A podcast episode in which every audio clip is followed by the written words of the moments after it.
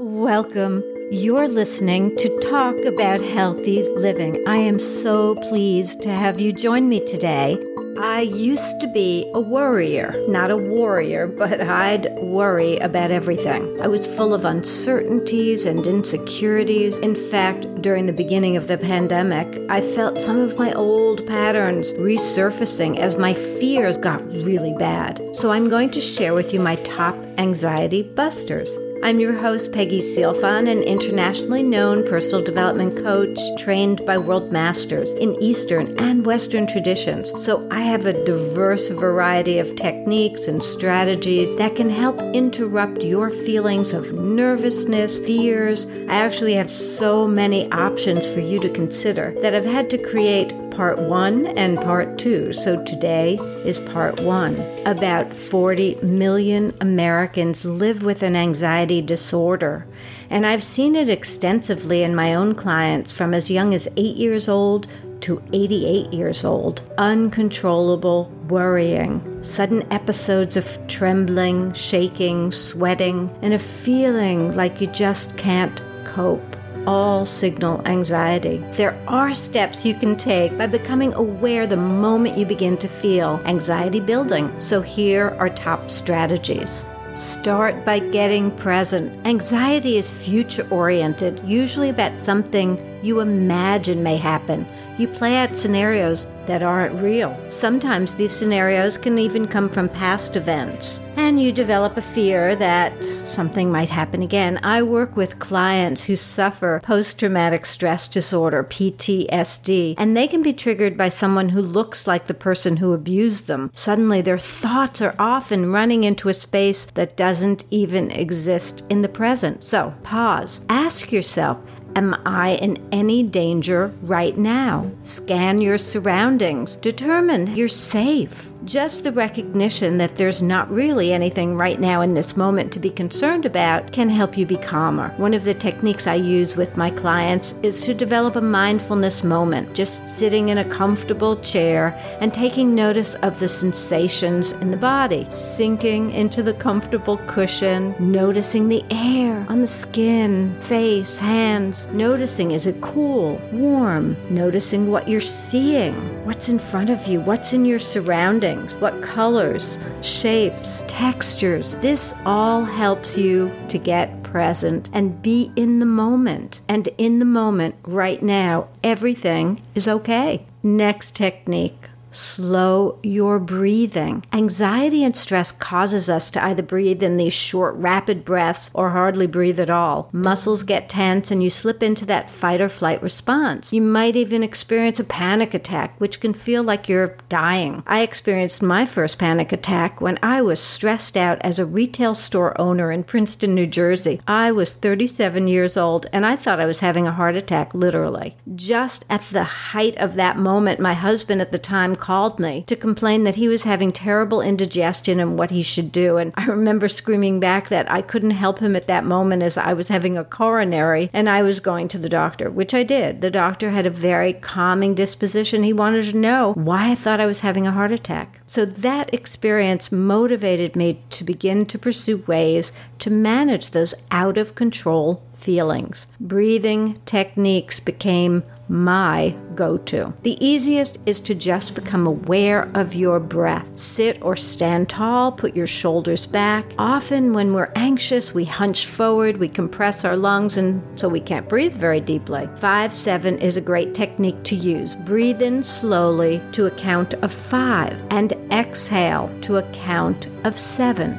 Do this for at least a minute and you'll signal the entire nervous system to calm down. If you need to use it multiple times throughout the day, do it. The good thing about the breathing techniques is that it's built into our biology, so you always have the ability to breathe, right? You don't need any special equipment or any tools. The hardest part is remembering to use it. So practice it when you're not anxious, when you're not feeling stressed. That way it'll be available to you when you do feel overwhelmed. Another technique I like a lot is using scents, aromatherapy, especially oil of lavender. I always carry a small vial with me. I remember once at the dentist having a crown done, and he was taking an impression and he put this cord deep into my gum. Then, a few minutes after he walked out of the room, my heart started racing out of control and it scared me. So I nervously slid out of the chair, searching for my purse and my lavender. I quickly put a few dabs right under my nose, and immediately I felt calmed down. It turned out I'm sensitive to epinephrine, which is used in the impression cords. Essential oil of lavender is something you can carry with you, have available anytime you feel you need it. Other essential oils that can help are peppermint, bergamot orange, lemon, or rose. You can apply these directly to your skin although you may want to test them first just to make sure you don't have any allergic reactions. You may need to mix them with a carrier oil like jojoba, and then you can massage it into your neck and shoulders, and it's really a great feeling. Another option when you're really starting to feel that rising sensation of anxiety, get moving. Besides exercising daily, to help prevent anxiety. Moving when you feel anxiety can help reduce the intensity. So just stand up, take a walk to another room or outside, go into the kitchen, get a glass of water. Consciously choose to do something to interrupt that feeling and that pattern. One of the things you can try is intentionally move three parts of your body to bring your awareness to a different level. So, Rotate your foot, wiggle your fingers, and then lift your arms up overhead. When your mind starts racing, this mental trick can help center your mind and bring you back to balance. Another technique is change your thoughts about yourself. Of course, first you need to be aware of what you're thinking, so pay attention specifically to words you use to describe yourself within your own mental chatter. You may be surprised to realize that you use a lot of negative, debilitating comments like, I'm no good, I can't do anything right. I wrote about this in my bestseller, Escape from Anxiety Supercharge Your Life with Powerful Strategies from A to Z. So let me give you an excerpt that may be helpful. So make a list of words of positive descriptions about yourself. So write down any of the following that I'm going to share with you that express the essence of who you are. You may feel a sense of aha deep down inside as you hear these and they resonate with you. Adaptable, adventurous, athletic, calm, cheerful, communicative, compassionate, consistent, cooperative, courageous, creative, curious, easygoing, enthusiastic, entrepreneurial, focused, friendly, generous, good listener, helpful, imaginative, independent, intuitive, knowledgeable, logical, open minded, organized, outgoing, patient, peaceful, perceptive, powerful, practical, quirky, resourceful, responsible, sensible, sexy, smart, strong, thoughtful, understanding, wise, witty.